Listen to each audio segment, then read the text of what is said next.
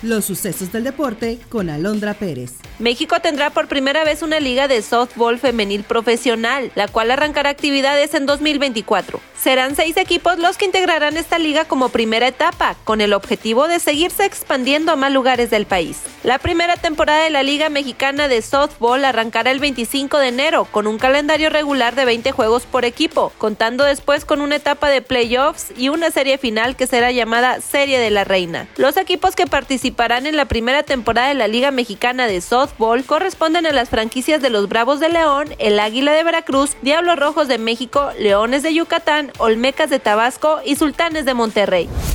En un partido en el que Lionel Messi fue sustituido por lesión en la primera mitad, el Inter Miami venció 4-0 al Toronto FC y dio un paso más hacia los playoffs de la MLS. El astro argentino se retiró con molestias en el minuto 37, después de que también fuera sustituido lateral español Jordi Alba. Messi y Alba tuvieron que salir, los evaluaremos conforme pasen los días. Se limitó a decir el técnico Gerardo Martino que la semana pasada había dicho que ambos padecían fatiga muscular.